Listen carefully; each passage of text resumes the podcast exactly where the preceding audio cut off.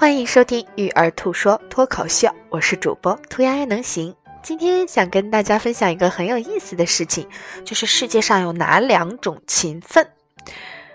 说到勤奋啊，很多人想到的都是天道酬勤啊，只要勤奋，一定就会成功。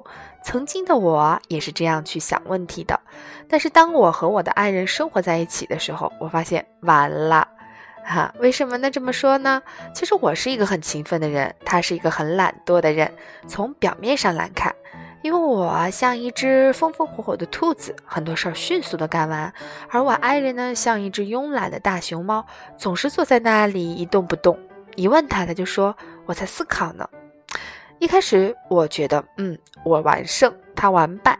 但是经过了五年多跟他共同相处的生活，我发现我的勤奋啊，只是一种表面的勤奋，叫做战术上的勤奋，特别像在仓鼠笼子里那个圆圈转的仓鼠，不停地奔跑，但是一直在原地打转。而我的爱人呢，貌似动作很慢，但是他的勤奋啊，是一种战略上的勤奋。那他在做事情之前会把这件事情想得非常清楚。那我呢，不想就开始做，所以很多工作是重复的。所以他经常跟我说一句话：战略上的懒惰掩盖不住战术上的勤奋。说白了，也就是说，真正的勤奋是要是在战术上勤奋，要不怎么说忙的人那么多，成功的没几个呢？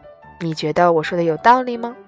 那至于怎么做到？战略上的勤奋呢，这就是需要我们来刻意练习的。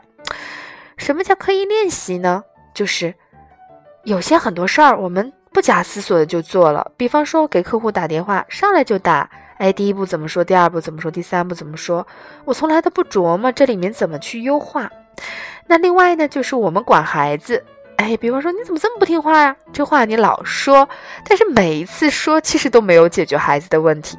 但是当你看到一个家长课的信息的时候，你又不愿意去上，因为觉得浪费时间啊。反正我爸我妈也这么管我，我也长大了。当我们在这样的时候，其实是我们在舒适区，没有在一个呃最近发展区。就是心理学上指的，哎，那个区比我们高一点，我们能够得到。所以，当教育是这样的一个够得到的时候，才真正让我们进入了一个刻意练习的一个状态。当我们开始刻意练习的时候，其实我们就能够慢慢做到战略上的规划、战略上的勤奋，而不是战术上每天忙忙叨叨，但是却一无所得。